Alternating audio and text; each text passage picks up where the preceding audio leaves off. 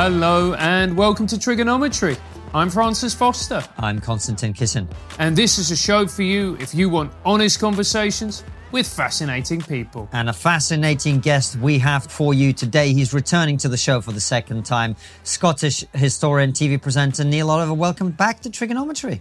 Oh, uh, thank you very much for having me, gents. It's good to see you both.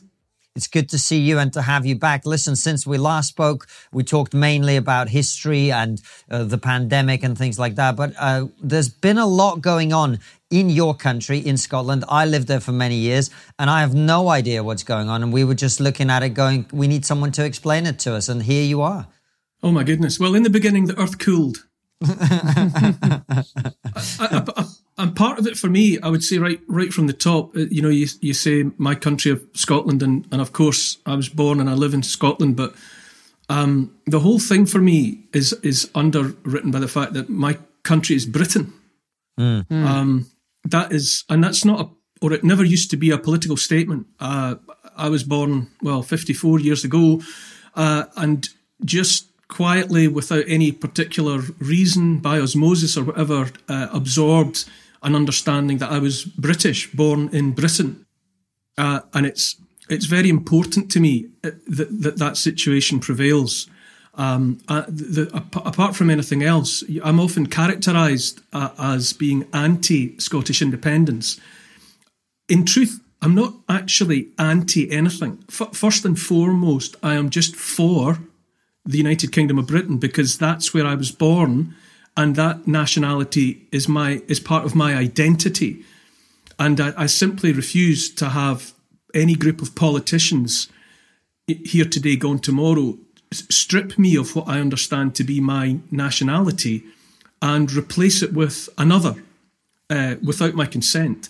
Uh, and so, yes, there's, there's a great deal happening up here uh, on account of the, the, the Scottish government uh, uh, in the Scottish Parliament at uh, at, at, Holyrood, uh, and I am I am confused and dismayed by by a lot of it. But but my stance is and always has been that I am I am for Britain. That's that's mm. being British is what I understand about myself. Touche, Neil. Uh, what we like to do here at TRIGGERnometry is start the interview by asking a slightly insensitive question uh, to, to get the guest nice and warmed up. And so we've managed to do that. But uh, it seems like uh, you guys are having some sort of like live action Macbeth reenactment in Scotland. Uh, so can you tell us more about what's happening there? I, I suspect you're probably referring to the, um, this, the, what is generally known as the Alex Salmond inquiry.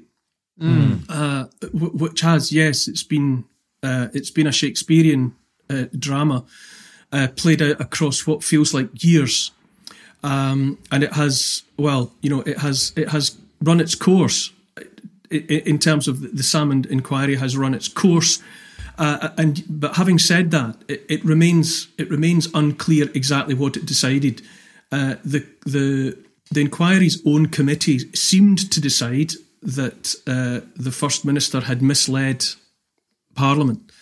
Uh, but then there's another another judgment came in from a from an from an independent uh, uh, in another independent inquiry that, that said differently. So th- exactly what has been decided at the end of the the months, years of wranglings around what Alex Salmond was first of all alleged to have done, then his name was cleared in court, and then this whole inquiry into the way in which he was investigated by government has run on and on and on. It has taken on layers of Byzantine complexity. Uh, I think anyone outside of Scotland would struggle, would struggle to have followed the twists and turns of it. You know, you'd really, you'd really have to be an obsessive. You'd really have to be invested in the whole uh, the whole imbroglio to, to keep up with it. Um, and I, I don't I don't claim to have followed every twist and turn. What what I take away from it though is the extent to which the, the this Scottish government uh, has uh, has chosen secrecy over openness. There has just been from the beginning there was there were efforts made and, and, and a concerted attempt to keep as much as possible under wraps and and this from a, a, government that had said all along or said in the past that it was always going to be open, always going to be open with the people of Scotland, that it had nothing to hide, that everything would be there to be looked at and discussed. Uh, the First Minister said exactly that, that she intended to uh, uh, um, cooperate with the inquiry completely and fully and that nothing would be off limits. And yet it has just been a culture of secrecy and obfuscation and, uh, you know, hiding behind legalities, uh, legal minutiae. Uh, and there has just been this constant attempt to keep as much information, it would appear, as possible away from the, the general public, certainly from the Scottish public. That's what I have taken away from it, and that is what dismays me. Uh, that we live, that we're living with a, a, government that is so secretive about how it goes about its business. And Neil, do you think that this has irreparably damaged Sturgeon's uh, premiership? Oh gosh, uh, no. Uh, I, I, think the, I think she is in. Um, she continues to be, I would say, in a in a, a fairly unassailable position. Uh, the the Scottish National Party is is so strong, uh, has taken such uh, control over so much in Scotland. The Crown Office, which is the which is the Scottish equivalent of the CPS, the Crown Prosecution Service, uh, you know, has been working in concert with the Scottish government. Uh, therefore, you cannot say with any confidence. In fact, you can't say at all that that there's separation of powers in Scotland you know, the whole one of the principles of Western liberal democracy and governments thereof is that the legislative and the executive and the judiciary are separate from one another. That's not the case in Scotland. There's no second chamber in the Scottish Parliament, no House of Lords or, or its equivalent. Uh, and the, the, the doings, the business of government is supposed to be scrutinised by committees. And it was said long ago uh, when those when the when the devolution settlement was was put in place that the that the the committees would have all the teeth they needed uh, properly and effectively to hold uh, the government to account. But the Salmond inquiry uh, has absolutely laid bare the fact that the Scottish Parliament cannot hold the Scottish government to account. Uh, as far as it would appear, the, the Scotland Act and the devolution settlement, uh, w- which was the product of, of the Scotland Act, is not fit for purpose. Uh, and it's I, I, find it I find it harrowing. I, I, I feel that we live in something that's nudging towards a, a failed state, a, a, a, banana republic where bananas don't grow. we'll wait for global warming now, then we'll see bananas in Scotland. Uh, but but Neil, you make it sound as if Scotland is in some kind of political crisis, which from the outside no one would have. You know, it, it seems that you know Sturgeon has had a very good war in terms of the you know the coronavirus. Is it really that bad up there? Uh, well, it depends what side of the line you're standing on.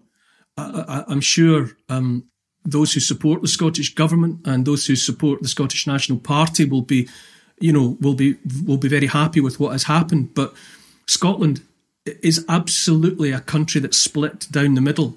Uh, 14 years of the Scottish National Party has seen to that. Scotland is a divided place. Uh, the Scotland that I grew up in, well, it's it's unrecognisable now. Uh, the atmosphere is one of bitterness, constant anger, uh, division, uh, clannishness, uh, feelings of being on, you know, of two fundamentally two tribes, uh, you know, being on the barricades, hurling uh, whatever ammunition they can at one another. Uh, and there's a feeling that that situation just becomes ever more, ever more entrenched you know, you say that Scotland had a good, uh, or the Scottish government had a good COVID. Well, they didn't. The the the deaths, such as they're being tallied, are obviously everything's on a smaller scale. In Scotland, we've only got five million of a population compared to you know sixty odd million in England or in the rest of the UK. So the numbers are always smaller, but examined proportionally, uh, our death tolls have been the same. The situation in the care homes was desperate. Uh, more people died proportionally in the care homes in Scotland than did so in the rest of the UK.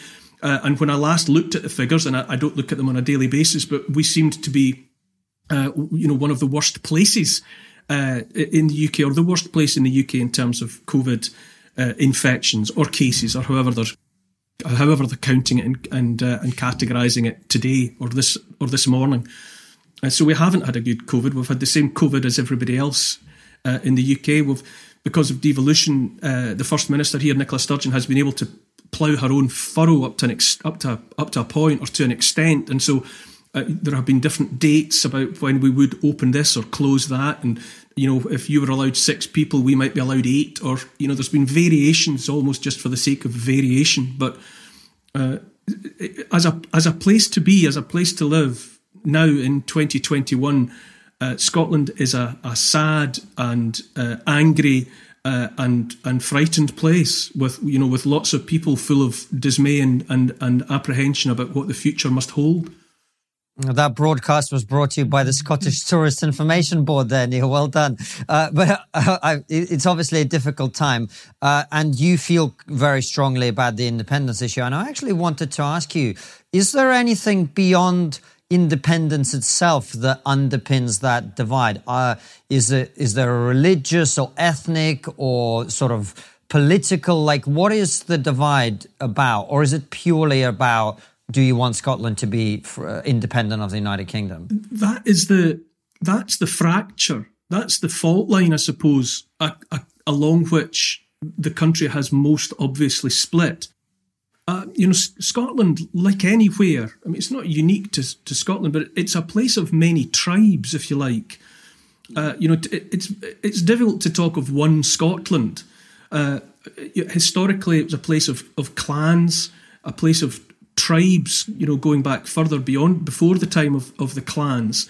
Uh, and uh, as you travel through what is a relatively small place, there's a great variety in the population of Scotland. The north is very different from the south, the east is very different from the west.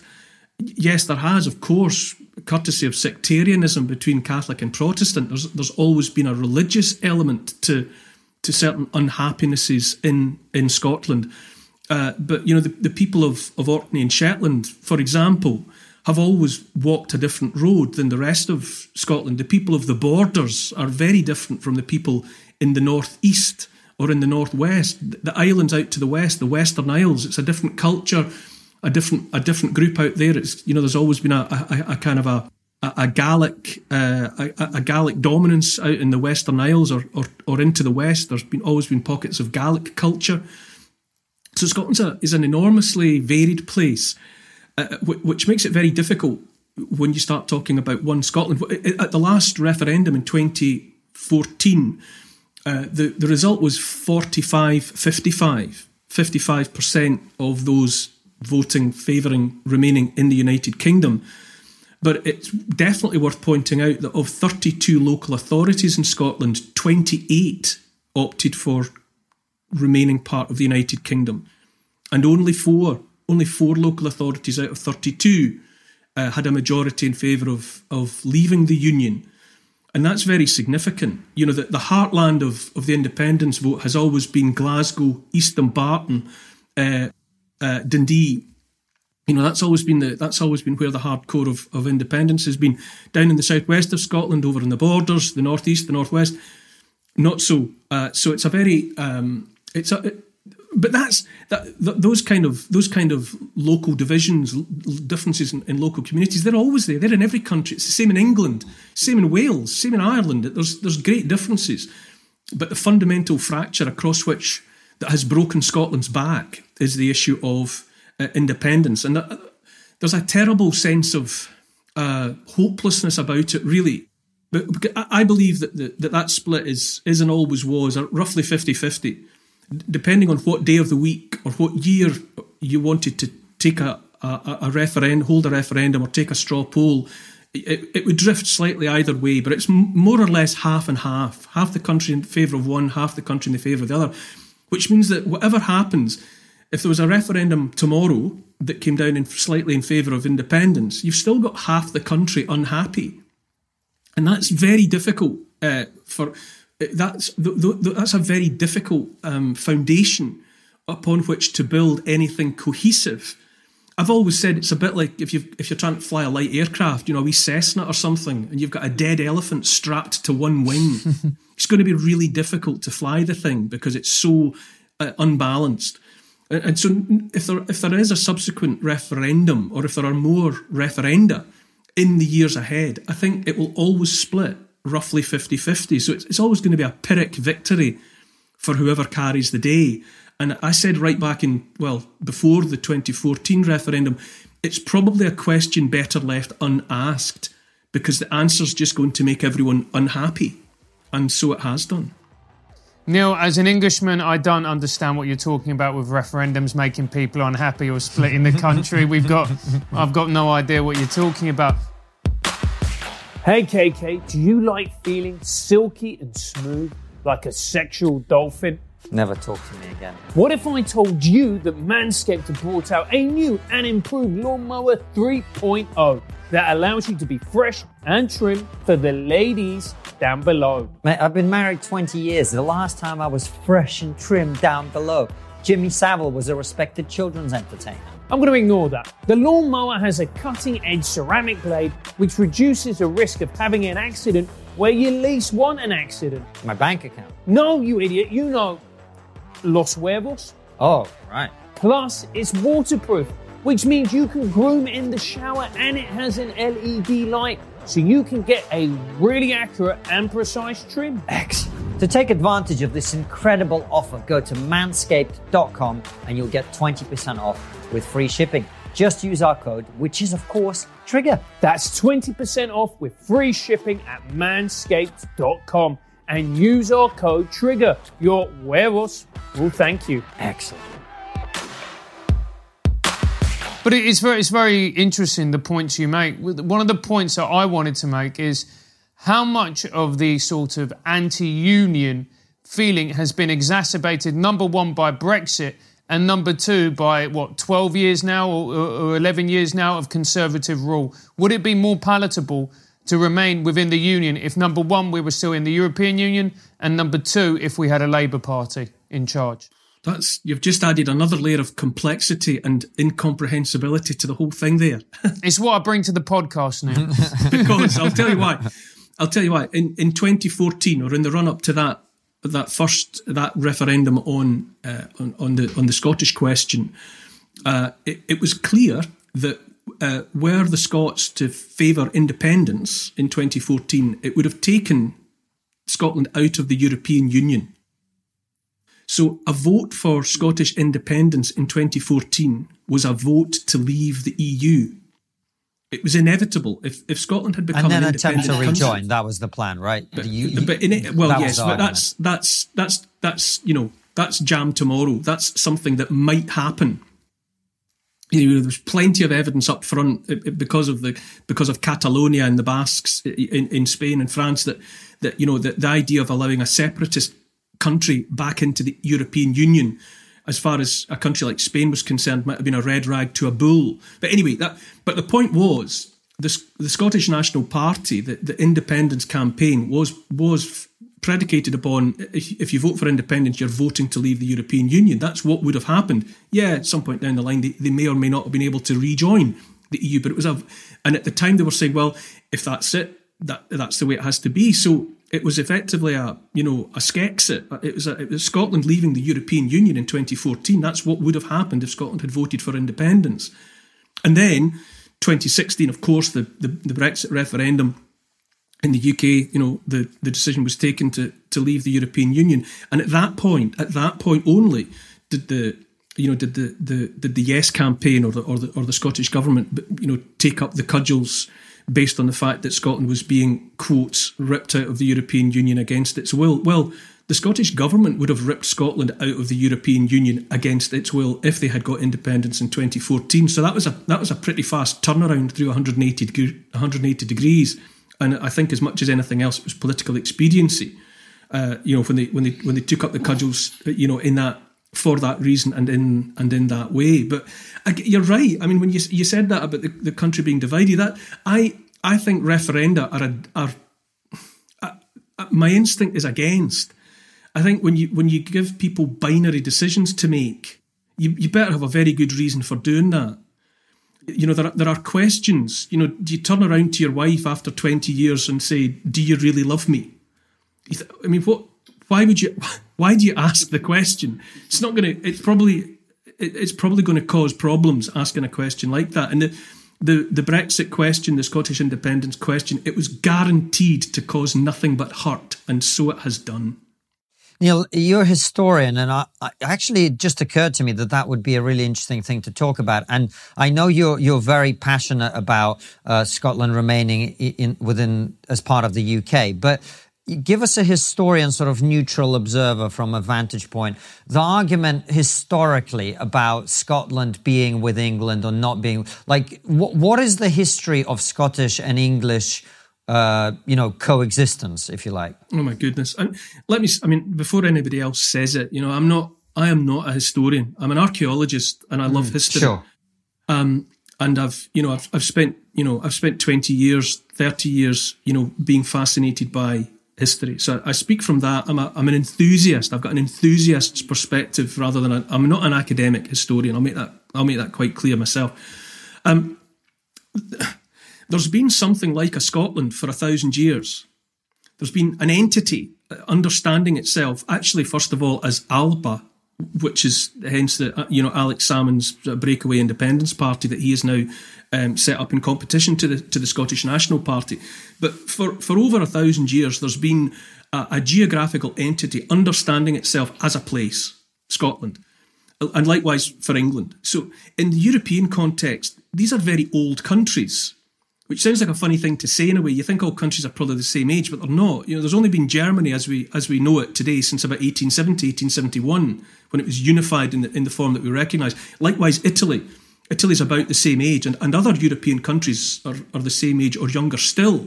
But so the, there's a great depth of history for both uh, for both Scotland and for England, uh, and they and they, they they coexisted, you know, happily and unhappily for, for even longer than that.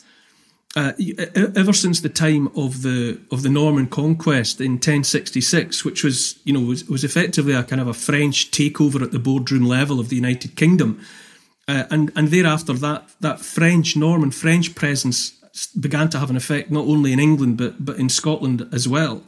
You know Robert Bruce, you know the iconic legend of, of Scottish history and Scottish independence is Robert de Bruys. You know, he's he's descended and not that far away from, you know, not not too many generations away from from Norman French.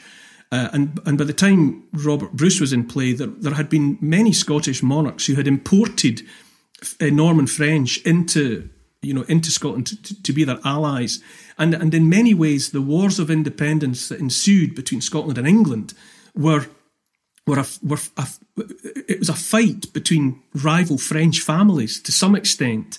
You Edward I, uh, Robert Bruce. There, there, was much more going on than, than anything that was just straightforwardly traditionally you know, Scottish in inverted commas or English in inverted commas. And the you know they were brought they, they came closer in terms of uh, marriage over over the years uh, in the uh, in the 16th century. Uh, Margaret Tudor, who was Henry VIII's sister, married King James IV of Scotland. Uh, so the, the the English rose and the Scottish thistle were in, were entwined at that point in the in the early 1500s.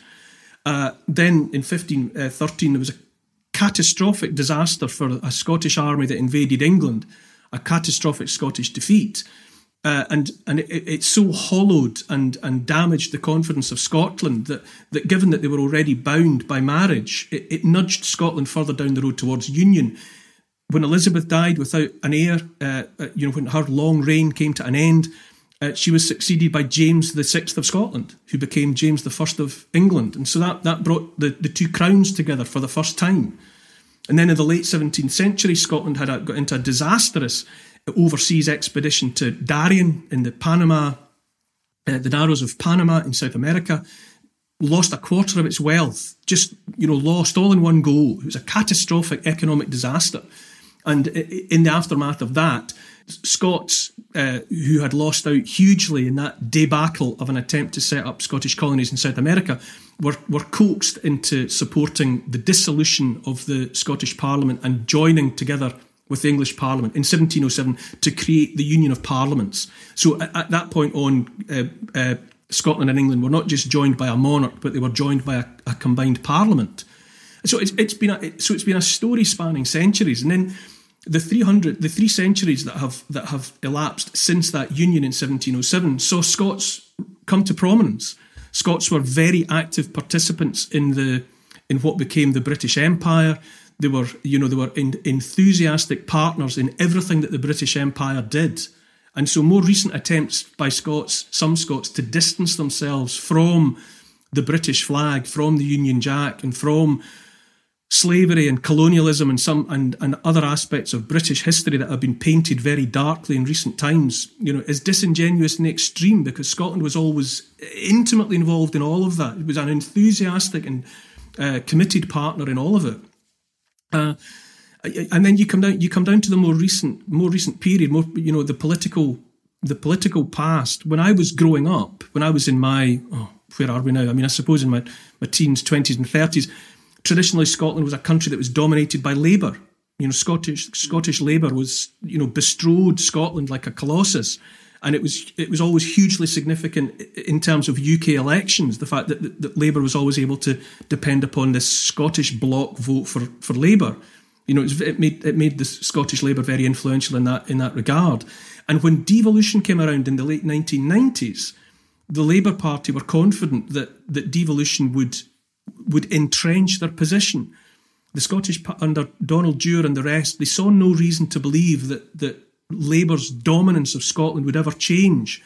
But the, the version of proportional represent, representation that they set in place, the devolution settlement, the Scotland Act, was fatally flawed. And those flaws have been exposed in more recent times uh, and the way in which uh, the, you know the SNP has been able to establish a, a, majority for itself in the Scottish Parliament is a product of the faults that were there in the in the Scotland Act and in the devolution settlement and in the choice of proportional representation that was made at that time. So. Sorry to bore you rigid with that. You, are not with actually, that, with that history uh, lesson, but Francis, let me just finish this. It's been a long, it's been a long dance. It has been a long and complicated dance you know, good times, bad times, all the rest of it. And then, you know, finally, with, uh, you know, by 2014, you know, uh, Scotland or, or some Scots sought divorce from its partner of 300 years. Hey, Francis, do you like Martians? Well, I work with one, don't I? Would you like to have an immersive experience with a Martian? Are you to get me drunk on the vodka?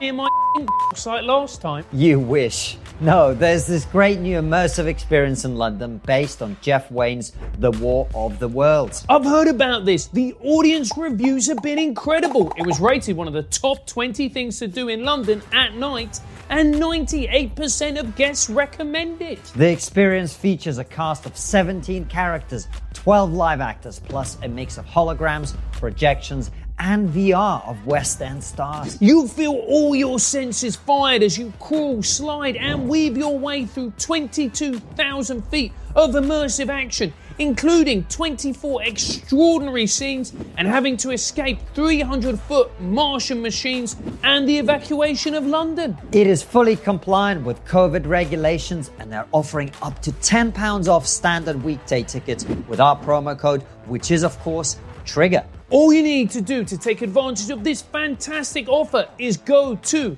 the War of the Worlds Immersive.com. That's the War of the Worlds Immersive.com and experience a world where we're being invaded by Martians, which is still better than being in lockdown. Follow the link in the description and I'll see you there.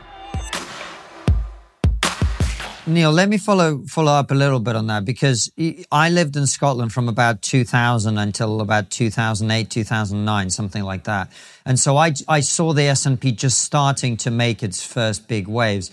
And one of the things, look, it's not my fight. It's not for me to decide the future of Scotland, even when I lived there. But what I did notice was a sort of strange thing where uh, and I, I, and I don't, as I say, I don't have a particular position actually on the independence question. It's not something I know, I know really enough about. But what I did definitely see was this was a time when Tony Blair, who had strong Scottish links, was Prime Minister. Gordon Brown was the Scottish Chancellor of the Exchequer. John Reid was a Scottish Home Secretary. Many of the great offices of state in the in the United Kingdom were filled by Scots.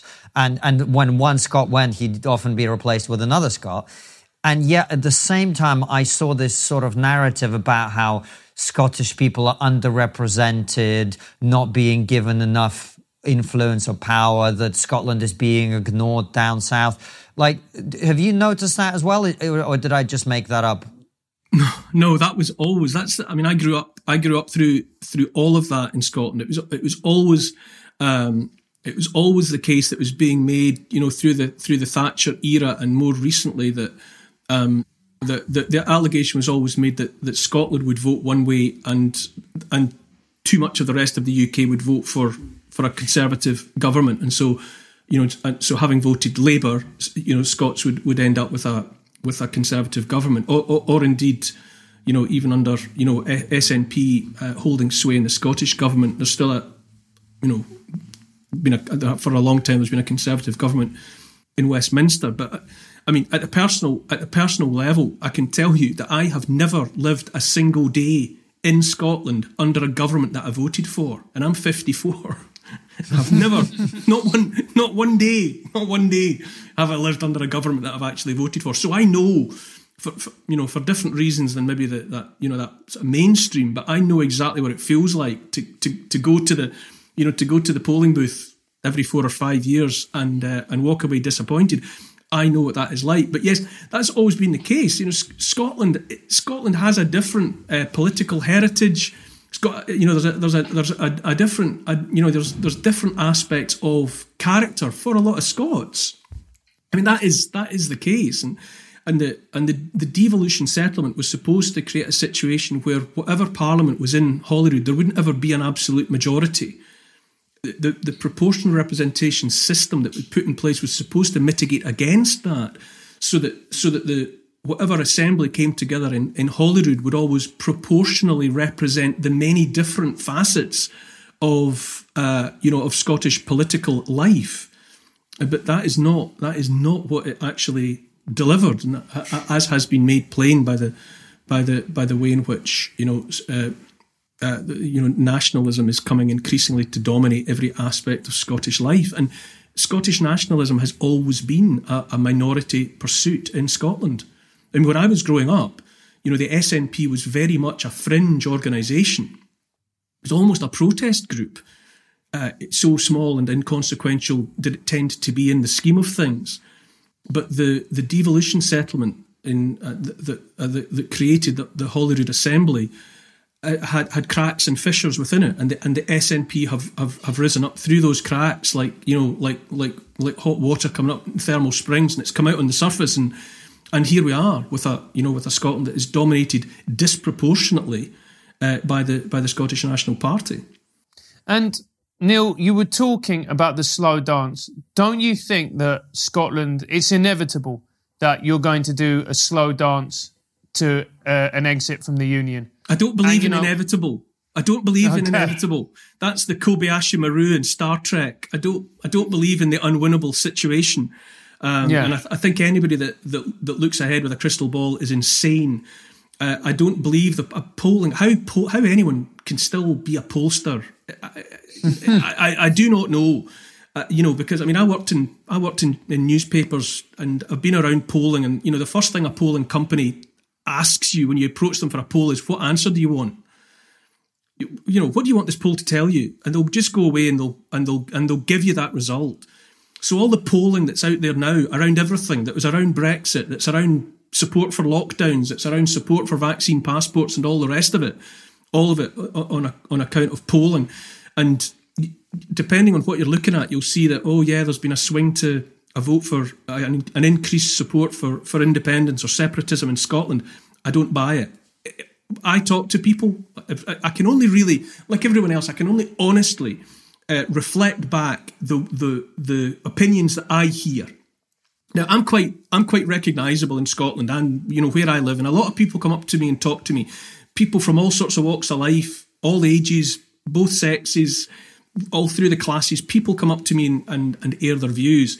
And my straw poll tells me that there is still to this day a majority in favour of remaining in the United Kingdom in Scotland. Now that's I, I can honestly hand on heart I am reflecting to you what I understand to be the mood of the people in Scotland. And regardless of what's said about, you know, who's going to hold majorities here, there, and everywhere, that's that's down to the that's down to the to the inadequacies of the of the devolution settlement. I, as I understand it myself, based on the people that that come up and talk to me, there's a majority in favour of remaining in the United Kingdom and Scotland. So, in answer to your question, no, nothing's inevitable. I don't believe in the Kobayashi Maru. Well, that told me, Neil. Thank you very much. but there are things that are happening in Scotland that just leave me open mouthed. The hate speech bill. The yeah, is, is it Humza Yousaf who has brought in this hate speech bill? Well, and forgive me, I may have got this wrong, but from what I understood from the bill, he, you can get arrested for things that you say in the privacy of your own home if it gets reported to the police. Well, if it, it's still in the process, so the the hate crime uh, bill has gone through a consultation process. It's been approved by a vote in in in the Scottish Parliament, but it's yet to get what is it the royal assent. So it's not it's not the law of the land yet. But yes, uh, hypothetically, uh, if I was to say something in my house, you know, sitting at the sitting on the couch with my wife and kids, I could say something, and one of my kids could repeat it outside in the playground at school. Well, if they ever go to school again, uh, and it, depending on who overheard what one of my children said I had said, hypothetically, I could go to jail for seven years for something that I said while sitting on the couch watching telly in the privacy of my own home. The the hate crime bill has been extremely controversial. I I don't. I mean, I'm not a. I'm not a. I've never been a political person. I've never joined a political party. I hold politicians in, in, in general contempt, really. I'm cynical to the point where it almost chokes me when, that, when I have to make a decision about who to vote for every general election. Like Billy Connolly, I believe that the spoken desire to be a politician should bar you for life from ever being allowed to be one. That said, I've I've, I've drifted into to paying more and more attention to things political as the years have gone on. I only became aware of the hate crime bill in truth because I realised that so many unlikely bedfellows were getting together to say this is a disaster waiting to happen. You know, it was figures from the church, it was the police, it was people from the legal fraternity, uh, it was uh, uh, authors, comedians, uh, uh, politicians. All sorts of people were coming together. You know, this this unlikely confederacy formed when it was in the consultation period, saying you go there's holes in this this legislation is so sloppy so loose so open to to dangerous misinterpretation it's a disaster waiting to happen. It, it, there's it, a lot of the disquiet rotates around the notion of stirring up hatred. That's that's the language that's involved. If you if you say something or do something and someone who hears you say it believes in their heart that you were stirring up hatred then potentially you're in trouble, and the onus would be on you to prove that you had not intended to stir up that hatred. And I, it might have passed me by, but so many different groups, people that you would never have expected to hear speaking together on the same subject, were saying you can't have that. The, the, the notion that you might stir up hatred, it's it's so vague. You could drive a coach and horses through the gaps in it. Tighten that up or take it out altogether. And so I thought, oh, goodness me, there, there truly must be something questionable about this. And, uh, you know, there's been various amendments made and things taken out, but in the form that it went through uh, for approval by uh, the Scottish Parliament, which it got, everyone voted for it, with the exception of the Conservative MSPs. SNP, Labour, Lib Dem, and Green, they all nodded it through. It was shameful that they voted through this flawed dangerously untidy, sloppy legislation. Uh, and we'll see what we'll see what becomes of it in the years ahead. But yes, you know, hypothetically, the the the danger that it poses to freedom of speech, freedom of expression, uh, is is alive and well in Scotland, and we're all worried sick about it. Neil, I've gigged many times in Scotland. I've gigged in the Stand in Glasgow many times. I'm going to be honest with you, it's my favourite comedy club in the UK brilliant. The crowds are amazing. You know, you're much freer than you would be in shishi liberal London, where everybody takes offence and grabs their handbag. You know, because you start to go into you know choppier waters. How can it be that a land like that, where there's a love of jokes, there's a love of banter that has produced incredible comedians, transgressive comedians. People associate Billy Connolly now as being this cute, cuddly comedian. He wasn't in his pomp. Jerry Sadowitz, why have you suddenly gone down this route? Well, that is the question that everyone on my side of the debate wants answered. It was always, I mean, there were so many reasons. I mean, when I when I would when I would go uh, uh, on holiday in my teens, you know, when I was a student, and and and shortly thereafter, and I'd be whatever, I'd be in the Greek islands or I'd be in Spain or whatever. It was always it was always a joy to be identified as somebody from Scotland, because it, it as soon as people realised people from all over all over Europe, they associated you're from Scotland and they, they expected you to be funny and they expected that right off the top they could uh, you know they could uh, they could um, take the pee out of you and you know they could have they would expect to be able to have great fun with you that you wouldn't take offence that you were up for a laugh. It was all it was and we were we were regarded as being sort of free thinking open uh, you know, liberal, tolerant people, and it was it was a joy. It was a joy to be associated with that. And I have lived to see Scotland go through this metamorphosis, where now there's this Puritanism has come through. There was always Puritan aspects to Scotland. You know, Scotland was one of the few countries in Europe that took Calvinism to its breast you know, while other countries in Europe were saying, you know, over my dead body, there's there's always been that element in that joylessness. It's, it's part of the gaiety of the nation. It's part of the rich tapestry that is Scotland. But there were always these small-minded, Calvinist, joyless, you know, just you know, go home and live in your miserable wee house and drink a cup of tea and and watch a soap opera on the telly, and that's good enough for you. There was always that element, but it was drowned out by the by the broader picture of Scots who were, you know, who were ready for a joke, ready for a laugh, didn't take things too seriously, you know, were passionate about a discussion, passionate politically, enjoyed nothing more than having a right good square go of a debate in a pub or over a dinner table or whatever, and then would just move on from it, and then five days later have the same fight again.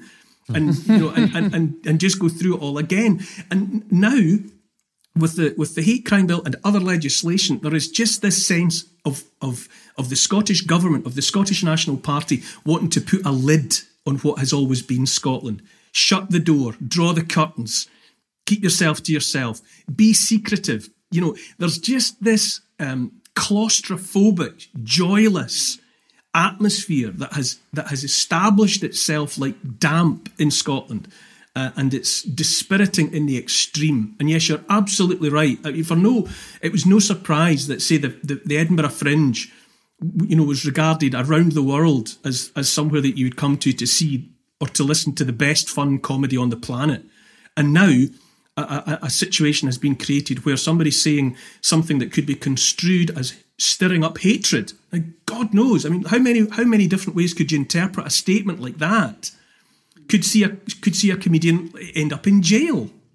That's why I've been encouraging him to go back to Scotland so I can have the podcast to myself. Well, you, you joke, but actually, Neil, you know, uh, the last time we were able to do Edinburgh as comedians was 2019. I took my show to Edinburgh, and as part of the show, I made a number of you know, it was a show about the importance of freedom of expression. And so I deliberately went out of my way to show that certain very offensive words can be uttered in, in a particular context. And I would have jokes to, to, to support that and to take the, the, the audience on a journey from, well, I'm not sure freedom of speech is important, all the way to, well, here's some examples and here's how you go with it. But in order to do that, I had to bring up very offensive things and to talk about them comedically. Now, I'll be honest with you.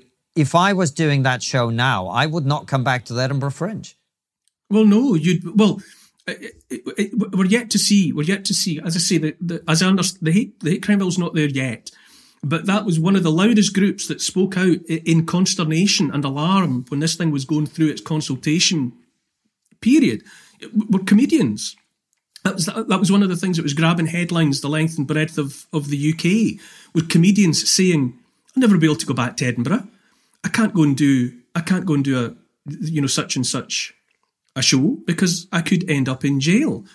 And, and, and it'd even be it wouldn't you wouldn't even have to say it in in uh, in Scotland. I mean, I've you know I've been doing stuff on you know I've been doing stuff on you know I just uh, I talk to talk radio on a on a weekly basis. You know that that gets broadcast nationally, and, and you know m- hypothetically Mike Graham or, or another of the another of the DJs could could find themselves accused of stirring up hatred in Scotland, although they're taking part in a broadcast from London the the the, the sloppy nature of the legislation that has gone through frightens everyone to death. And for someone, you know, like me, I mean, I I I revel although I've never been political, I revel in arguing. I love arguing with people. and I love, uh, you know, I would take up a position on a on a topic just so that I could have a fight about it. I don't mean fisticuffs. I just mean a verbal hmm. exchange, mm. because right. that, that's in it's in my nature to do that and to you know and to express opinions. And, I, and I, I love being I love being in the cut and thrust of all that, you know, heated debate and, and all the rest of it. And and that that that the opportunity to have something as simple and joyful as a heated argument about a topic, about whatever gender or race or religion or all the stuff of life. But you couldn't have that debate in Scotland from now on because you could open your mouth, be accused of stirring up hatred, and be in Barlinnie for seven years. Mm. Barlinnie being Neil, a prison in Glasgow. oh, I'm, I'm well familiar with it. Uh, no, but uh, Neil, I it's it's an interesting moment we're in because I feel like Scotland. Yeah, yeah. Mm-hmm. I feel like Scotland is not really an exception on this front. You you have some stuff going on that maybe we don't quite yet, but broadly, we seem to be in a very particular moment in history where we are repeating a lot of the mistakes that have been repeated at these peak moments of madness in the past. What, what, how do you look at it from an, you know, obviously an archaeologist, but an, an enthusiast of history? Like, what is the moment we're in? What, what are some of the parallels? What should we be wary of as societies in the current climate? I think, well, it, it, it can only be a, it can only be cumulative can't it? it? It, must be a it must be a cocktail of, of many elements. I think in no small part it, it, has to do with the fact that you know broadly since broadly speaking since the end of the Second World War, the people of Western Europe and certainly this archipelago uh, uh, have broadly lived in peace. You know, and and that and that that threat has been has has been something that happened elsewhere and and and I suspect with that comes a dangerous complacency. And and we've we've lived with and we've enjoyed freedoms that are that are unique, not just in the world, but unique in history. As as many people have said, you know, life has been almost intolerable for ninety nine percent of the human species for ninety nine percent of the time. Uh, and what what what evolved very very recently in our part of the world was unique uh, and so vulnerable. Uh, and if if too many, I suppose, if too many generations go by without the the necessity to defend and and, and be aware of the uniqueness of our position, I suppose it, it, it, it's too easy to grow up thinking that that which is here now will always be here. Mm. As though tolerance and freedom and the and the ability to travel around and do what you like and say what you like and travel internationally, um, and, uh, uh, and and take all advantage of all of those freedoms, you you might think that they're natural, but they're not. Nothing about the way that we've lived in our part of the world for a hundred years has been natural. It's extremely unnatural. It's blessed and and been wonderful, but it's an incredibly fragile flower and it's only when that when that when that beautiful thing is snatched away from people that they realize that the snatching away is even possible i don't think it occurs to people you know we live we live in something that is held aloft by by by centuries of of hard won struggle. You know we're in a penthouse flat with a fantastic view and the the ossified desiccated bones that are holding us up are, are made and shaped by the suffering of generation after generation. And it, it's a it's been a, a story of triumph and disaster but it's left us held up somewhere in the sky. And if you knock out if you knock out those layers below us that tower that's been holding us up we will not remain suspended in midair. You know our our our lovely penthouse with its fantastic views of the world will just topple. It'll just drop straight to the ground. And uh, there's maybe we're two three generations into soft living uh, maybe all, I mean I, I I caught the the end of of that of those generations that were let loose as a kid I was just sent out the house in the morning and and came back in at night or when I got hungry Um, but but but the generations since, and I, and I've seen it with my own children, wrapped in cotton wool, uh, you know, looked after, uh, uh, uh, you know, as though they were fine bone china that was going to be, you know, terribly damaged if anybody handled it roughly. And and I think those generations, maybe a couple of generations, have come up risk averse, um, and and feeling threat everywhere, and that the advent of something like this, you know, pandemic uh, has just been the has just been something that has that has terrified people and made people think that maybe the world isn't a perfect place. And in seeking safety from it, they've been prepared to surrender. We are, too many people have been prepared to surrender, well, all of their freedom in order to feel safe from a virus that's 99.7% survivable anyway. And look how quickly look how quickly society changes you know, you might have thought five years ago, you might have said that changes like we've gone through in the last 12 months would take a generation. Now, you do it in a weekend if you're busy enough. And here we are. I mean, here we are in, indeed, Neil. I, mean, I suppose the question is how do we row back from this?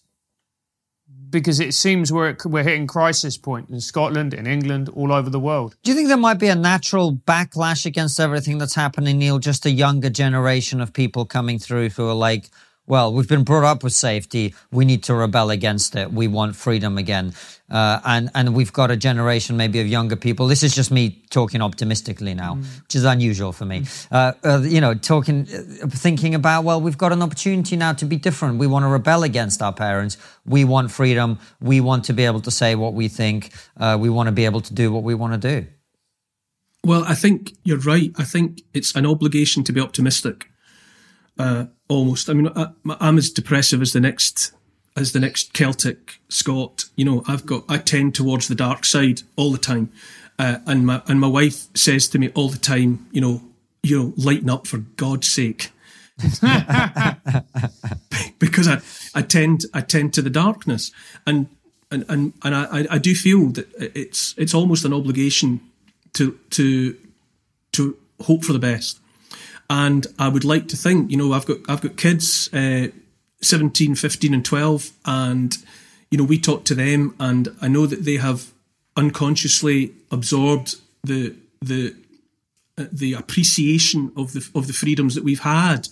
You know, we've had the kids traveling a bit and they've you know they go to school and they do the normal things. You know, they've lived in a you know they've lived in a free society where they were able to you know roam around and go to the cinema and go out to eat and see their friends and stay in each other's houses and all the rest of it uh, and they've seen that they've seen that taken away, and they balk at it. I see them bridle at it, and they tell us that their friends, their their peers, their contemporaries are, are saying the same, and and so that you hope, you hope, you absolutely hope that some of that appetite for freedom is, has become genetic or epigenetic, and that it, and it, it's there in people's DNA, and and ultimately, everything's always about the people. It's it's so simplistic and cliched to say it, but the those making decisions and those those who seek to rule over us are a, are a microscopic minority. And you've got, you know, in every country, you've got tens of millions of people. Uh, and if and if tens of millions of people are dissatisfied and exercise their uh, right to to to live freely, uh, then you know then that that will prevail. You know that that you know freedoms have been taken from people wholesale before, but but the desire for freedom is like is like grass through tarmac. It, it just comes back, and and it takes so much energy for authoritarian and totalitarian regimes to keep the pressure on that inevitably they always become exhausted. It takes too much effort. I mean, we all know that you know, if you're going to have a police state, you end up in a situation where you need one policeman for every person, at least uh, and it becomes too exhausting. And it's it's easier it's easier to be free, uh, and and I hope I hope that that that people you know realize it, it's all about re- looking at what we've had and knowing that it, it's as fragile as a spring flower. You know, uh, uh a, a, moment. You know, uh, as as Robert Burns said, you know, like the snow falls in the river, a moment white then melts forever. You know, it's these these freedoms that we have had are are are fragile and ethereal. You seize the flower, its bloom is dead. You know, if if if enough people waken up to the fact that uh, you know freedoms are are are fragile, uh, rare, and, and to and to be cherished. And and yes, the obligation is to be optimistic, and, and the obligation is to hope that uh, that, that enough people demand uh, the freedom that they have known.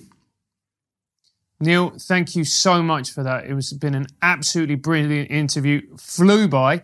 Um, we always finish our interviews with the same question, which is, what is the one thing we're not talking about that we really should be? The truth. I keep hearing, I keep hearing, m- most recently on that royal interview, uh, about people talking about my truth, your truth.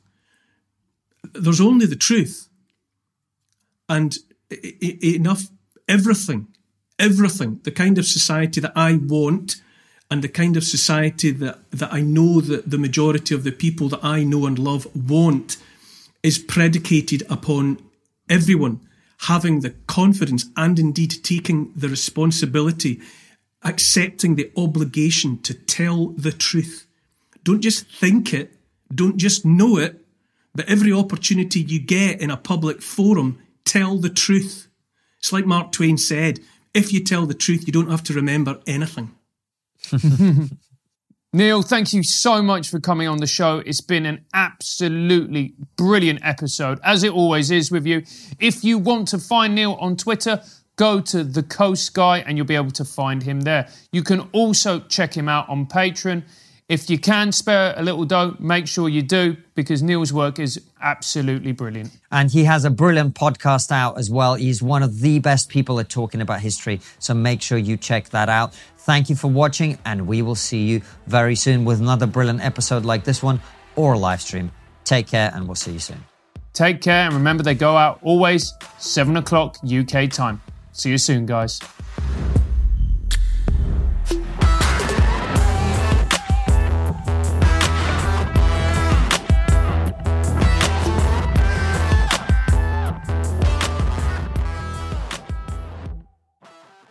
Before you go, consider joining our exclusive member feed. As a member, you'll get ad free and extended interviews. Click the membership link in the podcast description or find the exclusive episodes link on your podcast listening app to join us.